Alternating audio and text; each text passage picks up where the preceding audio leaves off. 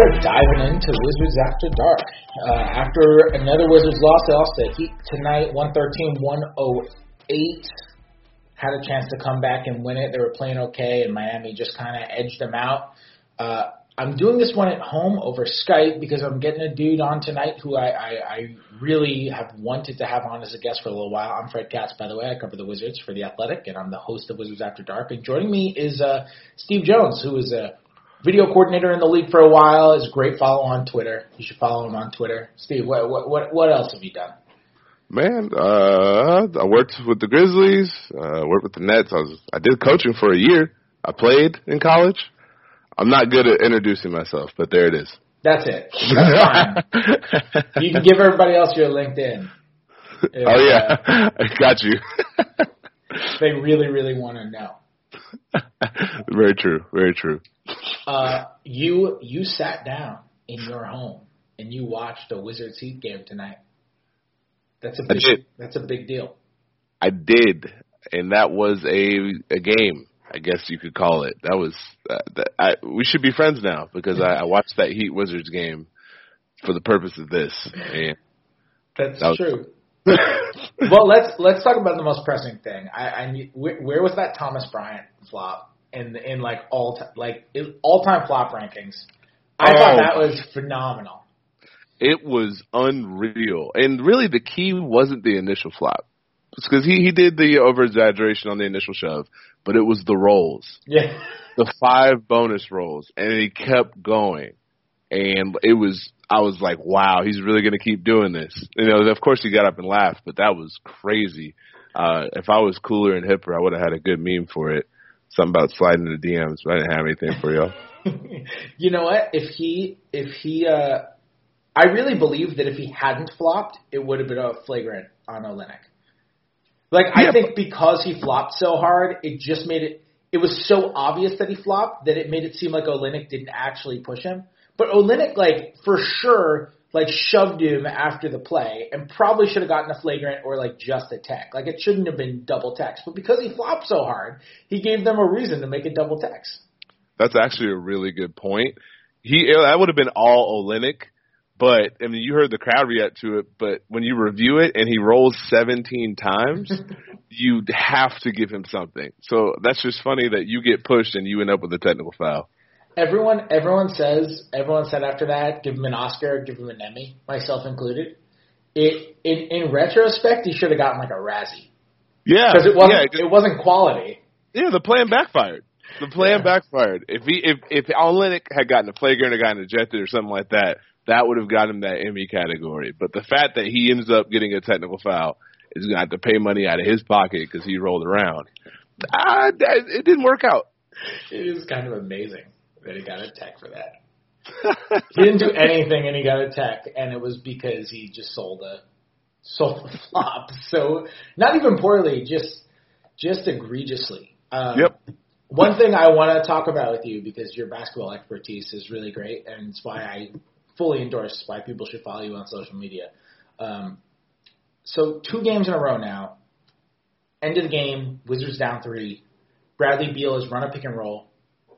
Defense has come and trapped him, and he's given the ball up very freely to an open catch and shoot three point guy. It was Thomas Bryant uh, in the last game, which was against Denver. They were down three. Brad got trapped. He gave it up to Bryant on the right wing. Bryant shot an open catch and shoot three. He missed it. The Wizards lost. Tonight, two Heat defenders come at him. He kind of goes up to shoot, realizes in the air he's being defended by multiple guys, kicks to Thomas Satoransky, who was wide open, uh, popping on the left wing. Satoransky misses an open catch and shoot three point shot. I asked Brad about the concept after the game of like the who should take the last shot question and if that's really a thing. Brad was not thrilled with my line of questioning. And he told me after he was like he was like, "Why are you asking me questions you know the answer to?" I'm like, "Because tons of talking heads, man, say this crap." You know, who should take the last shot? And let's be real, there are lots of all stars in the league who fully believe I'm the all star. I should be taking the last shot. Uh, the Wizards, I, I just think it's it says something about Beal's basketball identity that tonight he's a competitive dude, but tonight they took he took two shots in the fourth quarter, and he he believes so strongly that who takes the last shot doesn't exist. That he he just refused to believe that my line of questioning was even legitimate. Uh, those, but those were the right basketball plays, right? Yeah, I, I've, I'm not certain what the uproar is. Bradley Beal in those last two games made the right basketball play. He did his job. So yeah, we we love to talk about the star player taking the shot, making the clutch plays, and yeah, that's part of their responsibility as well. But when you're in that role late in that game and you've got two on you, you can take a tough contested shot, or if you kick it to an open man, if he hits that, are we having the same discussion? That's always what I come back to when we have these late game narrative talks, which I'm sure are going to pile on because it's playoff season time. But if if if Satoransky hits that shot, are we talking anything about Bradley Beal making a bad play? Probably not, right? No, I mean, look, uh, when the Wizards played the Knicks earlier this year, the, the Wizards have worked a lot of late game ATOs off the fact that they know that defenses, and that wasn't an ATO, but they've they've done this on ATOs, a lot of late game plays where they just they know defenses are going to trap Brad, so they put him in situations where he's going to get screened, whether he's running off like. Uh, just like an off ball screen at the elbow or something like that, and he curls and two guys come at him, and then he's able to find a you know a guy who then rolls after mm-hmm. that, or if they just run a simple pick and roll, and like they have worked that knowing guys are going to trap. When they beat the Knicks on that that you know buzzer beating basket from Thomas Bryant two months ago, they ran a pick a super high pick and roll with Bryant and Beal. With Beal knowing he was going to get the ball up because the Knicks had trapped him for 47 minutes and 50 seconds leading into that play. And like the Wizards want to take advantage of that. And like if Brad's got dudes around him who make the shots, it looks better. Uh, I wanted to talk to you about some bigger picture stuff too. Mm-hmm. Uh, Zach Lowe, did you read Zach Lowe's ten things yesterday by I, any chance? I think I got through like three of them. Yeah, so his his fifth or sixth one was on the Wizards defense, which like the Wizards since the All Star break, the the offense has been pretty good defensively, they've still been the same team they were, and now Scott Brooks is starting Thomas Bryant and Bobby Portis. And Zach Lowe wrote about specifically Bryant and Portis and how defensively both those guys are free agents, but like even if they resign those guys, like where are the Wizards going to build a defense from? Uh, because those guys, you have them on the floor, and the rim protection numbers are just bad. The defensive numbers are bad when those guys are there. They both kind of defend with feet, you know, in the mud. Um, and I kind of want to talk about the more technical parts of Bryant and, and Portis as uh, as defenders. Do you think you can build a decent defense with if either of those guys are are, are defending the back ends of pick and rolls and defend and defending the rim? In their current form, it's going to be tough. In I'm not going to say it's impossible. I mean, if you look at what the Nuggets have done with uh, Nikola Jokic, as far as being able to take what he does well and just let him do that and put the rest on the rest of the team. There's ways to be able to hide. I, I don't know if I want to say hide, but there's ways to be able to scheme around a big man's deficiencies. Um, you got to have good defenders around him. With what they do right now, it's it's not great because there's just not a lot of communication. You know, there's some activity from Bryant. He'll get up there, but it's after the fact you don't know if he's going to be able to stop the ball. You don't know if he's going to be able to recover and protect the rim. You don't know if the weak side is going to communicate. I mean, I can remember off the top of my head, I think I posted on Twitter, but D Wade had a back cut from like the wing and he literally just walked behind everyone and ended up getting a layup. And that's more that's not necessarily Bryant, but it's one of those things where as a big in this league right now, you got to be able to move your feet and do your job. And right now, I can't say that Bryant and Portis do that consistently as far as being able to be up and pick and roll, being able to trap, being able to have the versatility. So they're going to have to be able to understand, okay, I need to be able to show and recover and give my guards a chance. And at this point, they're just not there right now. And, you know, it's, it's tough. I mean, coming in, especially for Portis. I mean, Bryant's young. Portis is just coming in it, it's just going to take some reps. As far as building a defense around them, you're going to have to have stronger defenders and higher IQ guys around them so that you can show help early and recover out to the perimeter so that you can know when you need to fight over a screen. So you can kind of talk them through those things as they learn and are able to build up to the point where they can kind of become anchors and become more communicators. Because right now, I think the communication is a big aspect they're lacking. Yeah, for sure. Well, so that's kind of one of the things that I was going to say following up. So like Jokic doesn't move his feet well, right? Like he's he's like lumbering, and they play him back. But like Jokic is pretty good in knowing where to be, and and mm-hmm. from what I can tell from afar, he's pretty good at identifying plays and and calling things out too. He seems to know what other teams are running. He seems to be able to communicate. Okay, you need to be here. You need to be here. And I don't think Thomas Bryant is at all there with that. Like I think he gets he gets caught off of guard. Like the, to me, the biggest problem with the Wizards' defense is communicative. Uh, mm-hmm. It's it's not as bad as it was early in the year. I think Wall, like I've said this a few times, John Wall called more switches guarding the front ends of pick and rolls than any guard I've ever seen in my life this year. and like their their bigs were just caught.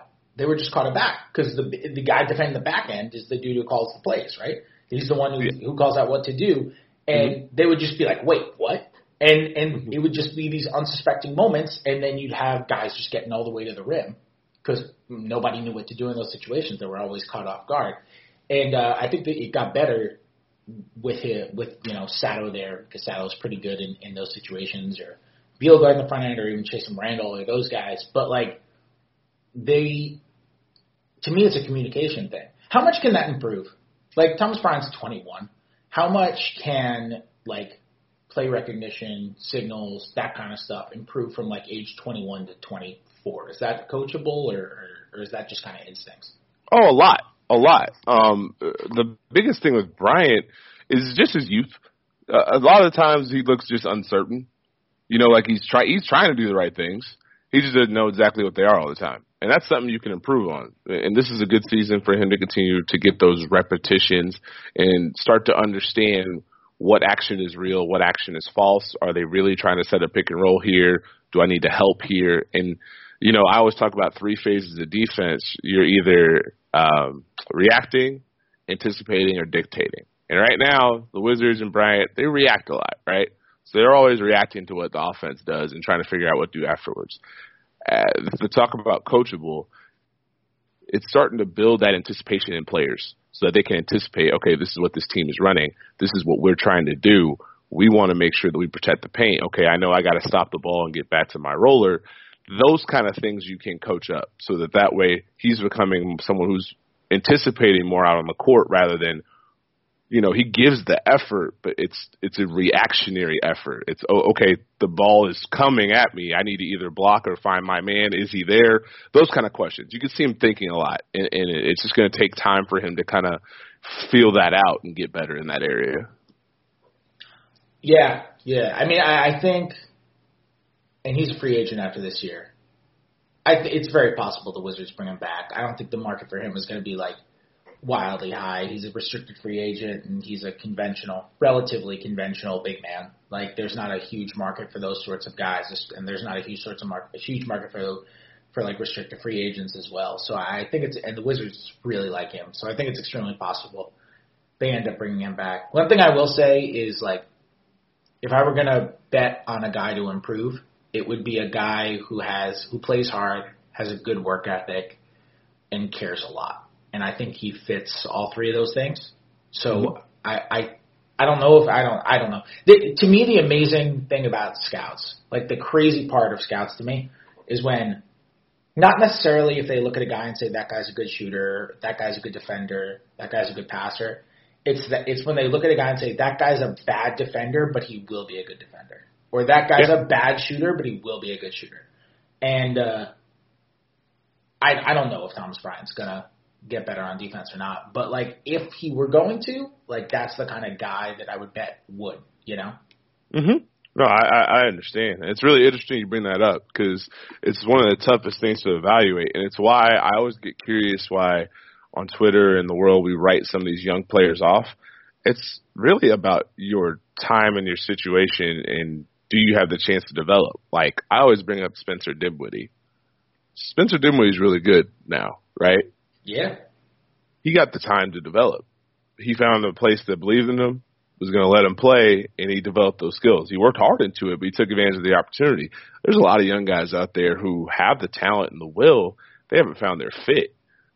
So, I mean, I think Jabari Parker, for example, I don't think you could say Jabari Parker's not talented. Has he found his home yet? No. And the question is, will he?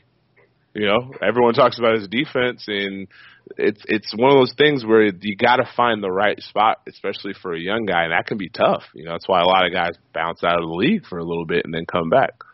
Shout out to Jimmer. yeah, Jimmer's back, man. Yeah, that's crazy. That's wild.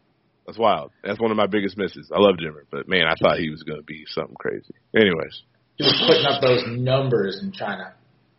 Who I, doesn't? There's not. There is not a pro league that I find is more like consistently discredited than the Chinese one. Like it's it's amazing. Do you know why that is though? Why guys put up numbers? No, why it's discredited. Yeah. Yeah. My my thing is I, who's the person who's not putting up numbers? Like they always put up the stats on Twitter and I see them, but who's the person who is averaging like 12 and 5? No one. that's what that's what I mean. I, I want to see those stats tweeted out one time. I imagine I, no one goes there and averages twelve and five. like who's who's putting up average stats over there? I I, I, want, I want to find it. I'm a, I'm gonna challenge the world. Somebody send me someone who's getting average stats in China. Do you think like oh. do you think like guys who put up like wilt numbers are like role players? I wonder like, if they are. That's wild. Yeah, like if you average like 24 and 12, are you just a role player there? That that actually is hilarious. I never thought of that spectrum. You're averaging 20 and 10. They're looking at you like, ah, uh, that's not gonna be enough. Yeah. He's a good seventh man. Good glue guy over here. it's it's unreal. It's like Jordan Crawford goes there and averages 44 a game. Wow, every time, yeah. all the time. Everyone. no, that's crazy. That would be fun. Uh, that I I think I think there should be like a documentary on that whole experience. I, I need answers. I got a lot of questions. Oh man, it's it's it's a great. It's one of my favorite topics. Like I I like I like bringing up like so and so's numbers in uh, in the CBA, and then and then just seeing people in the nose reactions. They're like, yeah, of course he is.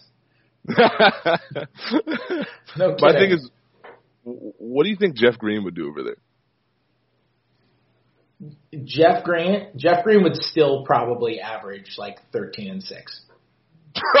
no, no.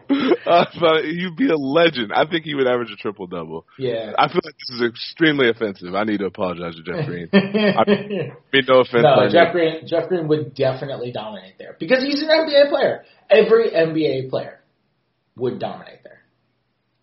It's wild. For sure. Although, that is wild. Now I'm trying to think. We could play this game all day. Who wouldn't? I'm trying to think of the skill set where you like uh Udonis Haslem. Yeah, or like maybe like if like Reggie Evans went there, he wouldn't average a lot of points, but Reggie Evans would average like 28 rebounds a game. Would that make up for it? If you average five and thirty over there, would that make up for it? five and thirty. That's yeah, yeah. If you average 30 rebounds a game, that counts as absurd. Okay, uh, that's fair. If, if you're averaging more rebounds a game than Wilt ever did, then I'm going to say that that is that is ridiculous. Makes sense. Like, does Ryan Anderson still average thirty over there? Yeah, yeah. He's just gonna hit a ton of threes. That's a good point. Every every NBA player. Like I feel like Jabari would average fifty. Oh, there's no doubt. There's no doubt. I think he'd average 50, 15, and eight. Yeah, he would just he would just destroy there. I That's, I want to know your take I want to know your take on Troy Brown. I like Troy Brown. I think Troy Brown's got a lot of potential. It's just going to be can he develop? And I, I think when you look at him, he's got the, the body and the mold to be a player, and now it's just starting to get the mind.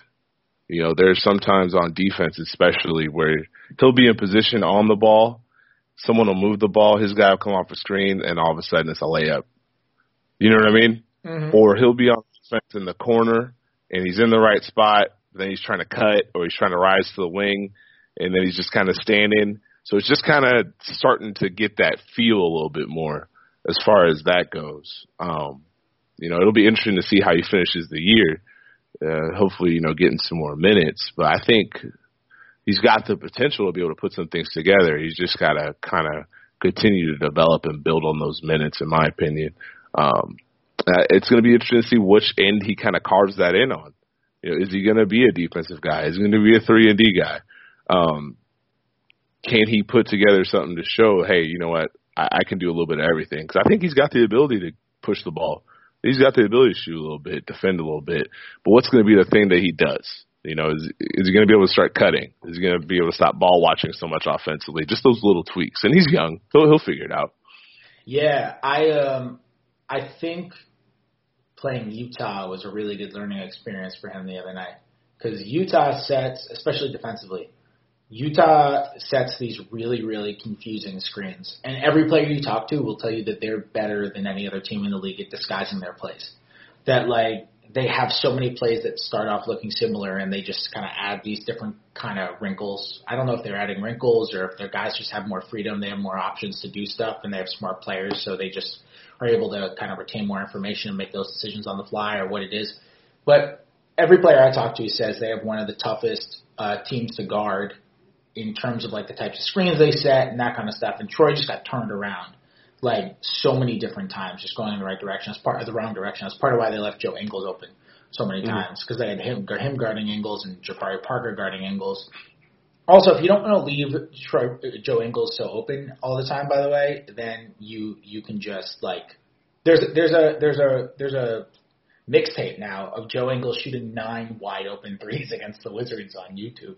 And if you don't want them all wide open, just don't have your rookie and Jabari Parker be the only two people who guard him. Maybe do that. But like he really struggled, I think, defensively in that, and that was a good learning experience for him. I think. Um, and the more things that he has like that, I think he'll be able to pick stuff up. He's really smart. He's really like super bright. So I, I think he's gonna pick stuff up. What's the next step for him?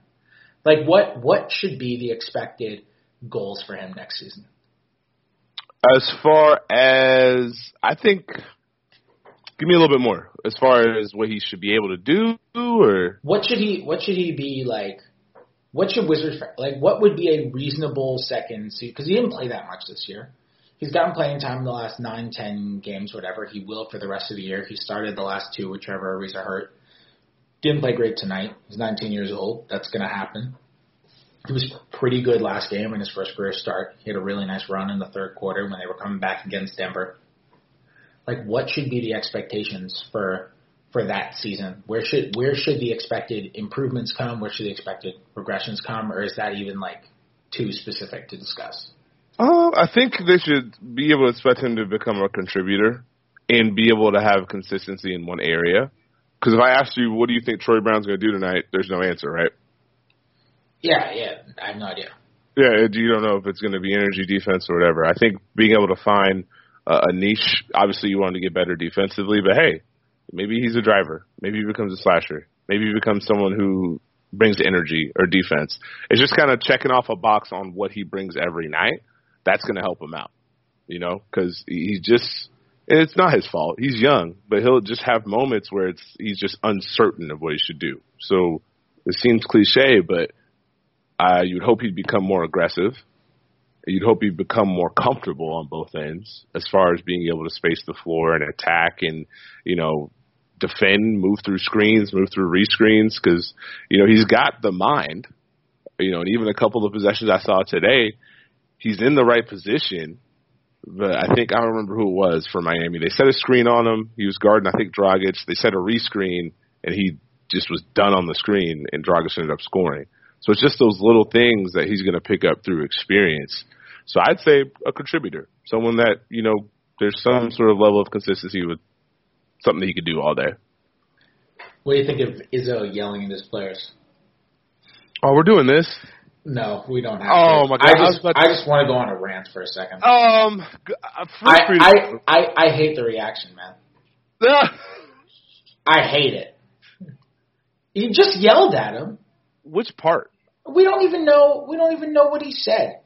I, I like to think he was saying, "You're a great player. I'm so glad you're here. Your company's wonderful. Tell your parents I say hello." I have a decent feeling that's not what he said. we don't even know. He just yelled at him. Who cares? Oh my god. I, I think my problem with it is, and I said I wasn't going to say anything about this, but you got me into a catch. Yes, I did. Yes, Um, talk. Very well done. I think there's so much context that we're lacking. Yeah. and there's so much gray area. I think we can agree college coaches are too extra without saying that they have to not coach. You know what I mean? I think For that's sure. acceptable. I think it's acceptable to be like, you know what? Izzo maybe went a little bit too hard there. That doesn't mean you can't yell and scream as a coach. You know what I mean? Yes. And like it became this huge thing. And I'm like seeing the same argument three days later, and I'm like, come on, guys. But to me, that's a bigger referendum on how we talk to each other and how Twitter lets you argue um, and not listen to anybody. Because I'm sure you get more Twitter arguments than me, or maybe I'm assuming, but like people just say the same thing over and over again.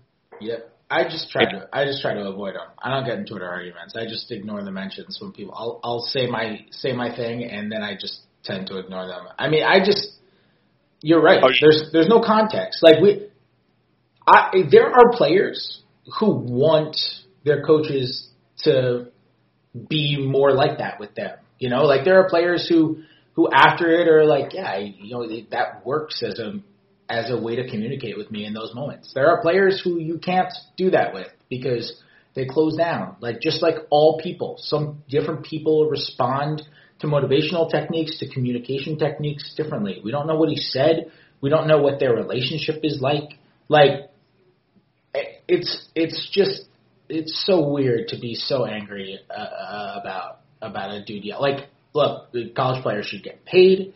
College players, because they don't get paid and because they're being exploited, should not be treated the same way all the time as pros.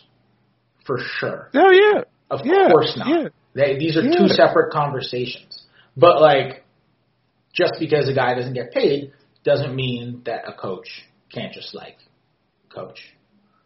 Yeah. And even if he even if you had a problem with Izzo, like I thought Izzo went too hard. That was my first one. I was like, oh man, he was hot. But I was never like, oh man, cancel coaching. You know what I mean?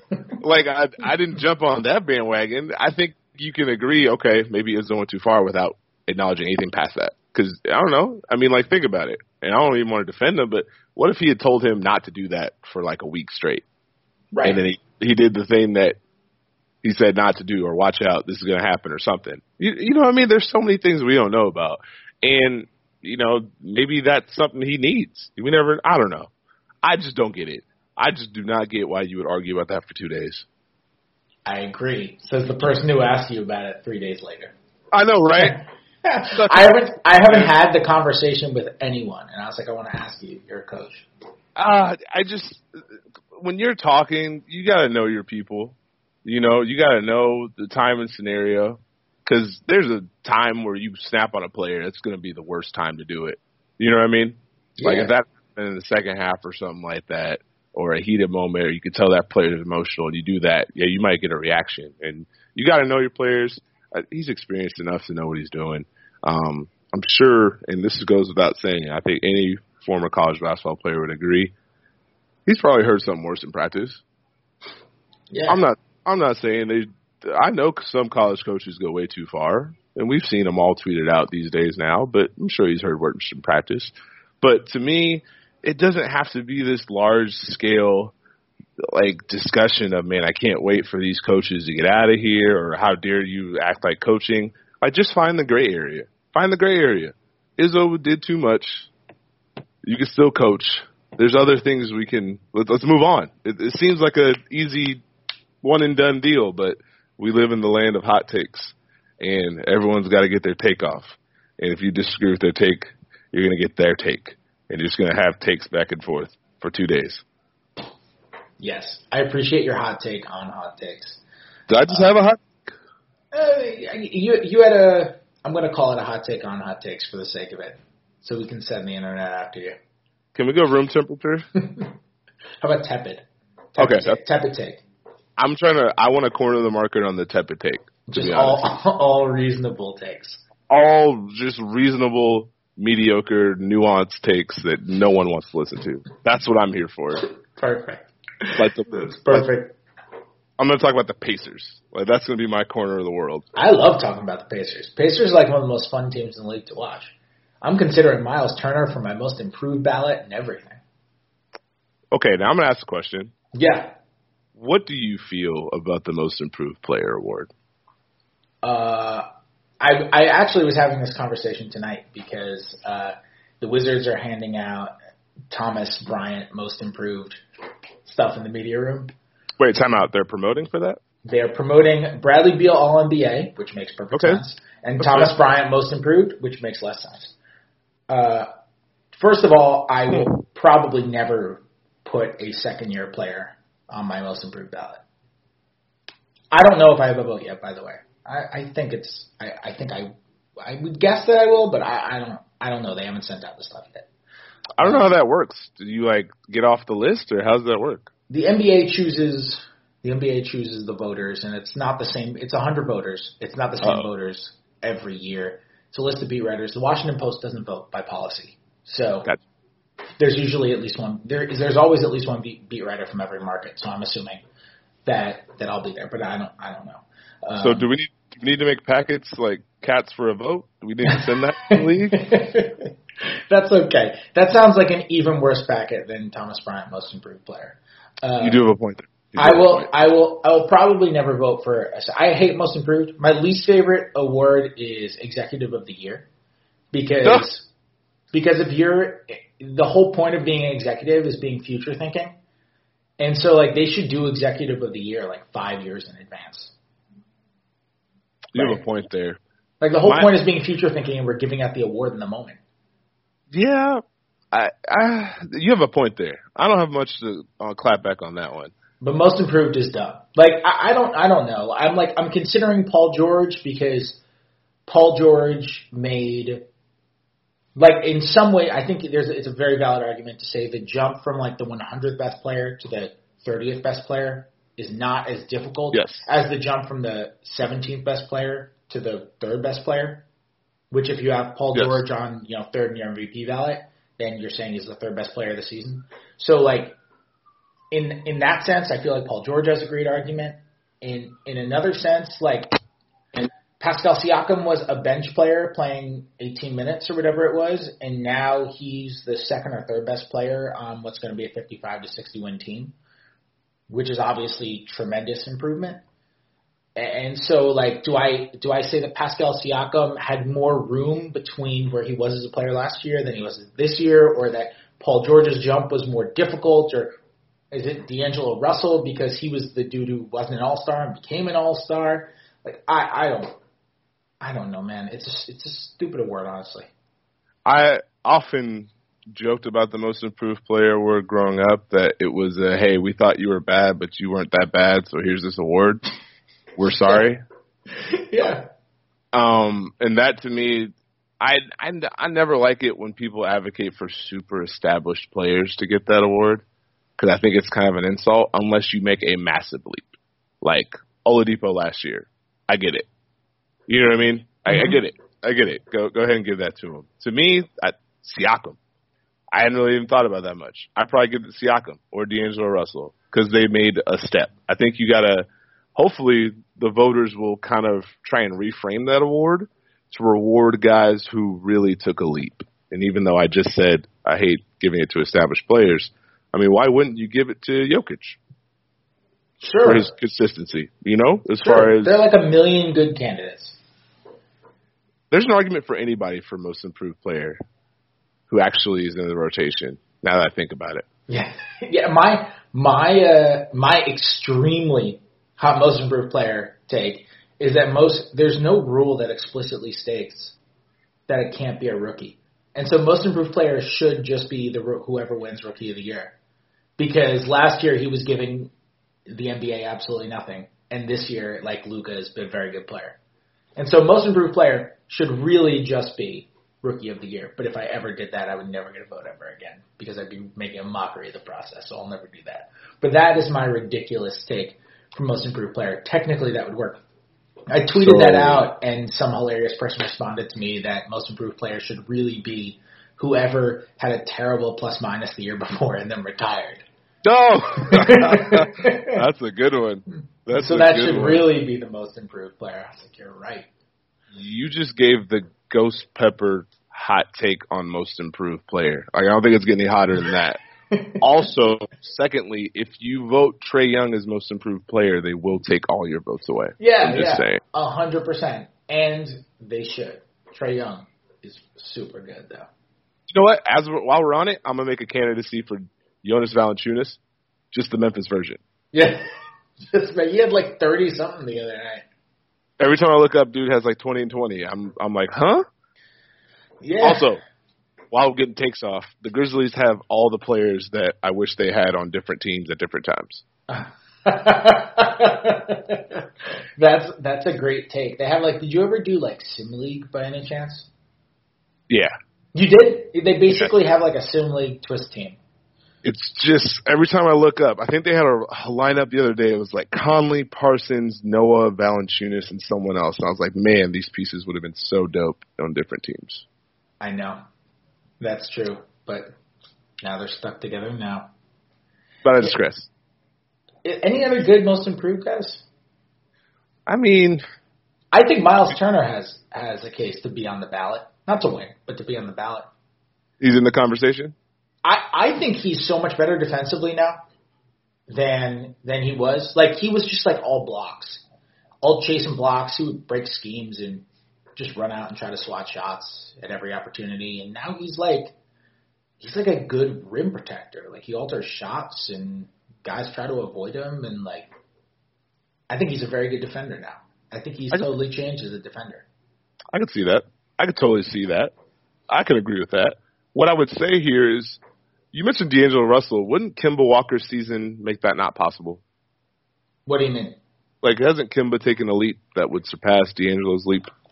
Has Kemba really taken a leap? I I don't think- know how much of a leap Kemba has taken. You don't think the consistency's been there? He's kind of fallen off since December. Like he he, he hasn't been what he if he did what he did at the start of the year to to to follow up. Like his his efficiency numbers are actually a little down this year That's from fair. what they were the past couple. Uh, he's just he's shooting more. But look at his team. He's, uh, look, you're making to me. To me, you're making the Kemba all league case. That's that's Okay. the Kemba most improved. I, I think he's the same player. No, I'm gonna I'm gonna burn I'm gonna burn my Kemba for most improved player take. I'm gonna throw it in the trash. And we'll, we're gonna workshop it. I think that's I think that's stretching. I would definitely not have Kemba. I would if we're talking like out of all stars, I would have Paul George ahead of him. I would have Bradley Beal ahead of him. I would have uh, Giannis ahead of him. I hell, I would. How about this? I'd have. How about James Harden for most improved player? The world would light on fire if that happened. But, there's an James argument Harden for it. There's an argument for it because of what he's done to improve his game as far as driving right and hitting floaters and playing defense and the step back three. You have an argument, but man, if someone were to put that think piece out there, the the world would. That that would ruin most improved player. But like, look, he, no, I'm, I don't need to look it up. No one has ever won MVP and then won most improved player. But like, Here. he's wild. He's better. Oh, he's much better, and he's not going to get enough credit. It feels like people are waiting for the Rockets to lose in the playoffs so they can see, but hey, told you so. Like, no, just just appreciate how good of a season he's had and how great he's been, and see what happens. You think he's MVP? Oh yeah, I think so. Yeah, I think so. I'm not sure yet. It seems like seems like there's a lot of Giannis. You roped me into an MVP debate. This is unbelievable. It's not a debate. It's a conversation. We're not debating. Smart move. Um, I probably say it's a three. I thought it was a three person race. I think it's just between Giannis and Harden. Yeah, me too. I don't think there's. I'm fine with either guy. They're both phenomenal. They're both very deserving MVPs. They're both having unbelievable seasons. Yeah, they both have had great years and they both deserve it. You know, it's not going to be a knock on whoever loses. That's they've both been unbelievable. Back to Unbelievable. most, back to most improved, Montrezl Harrell. Yeah. Yes. Harrell's good too. He's good. He's having a good year.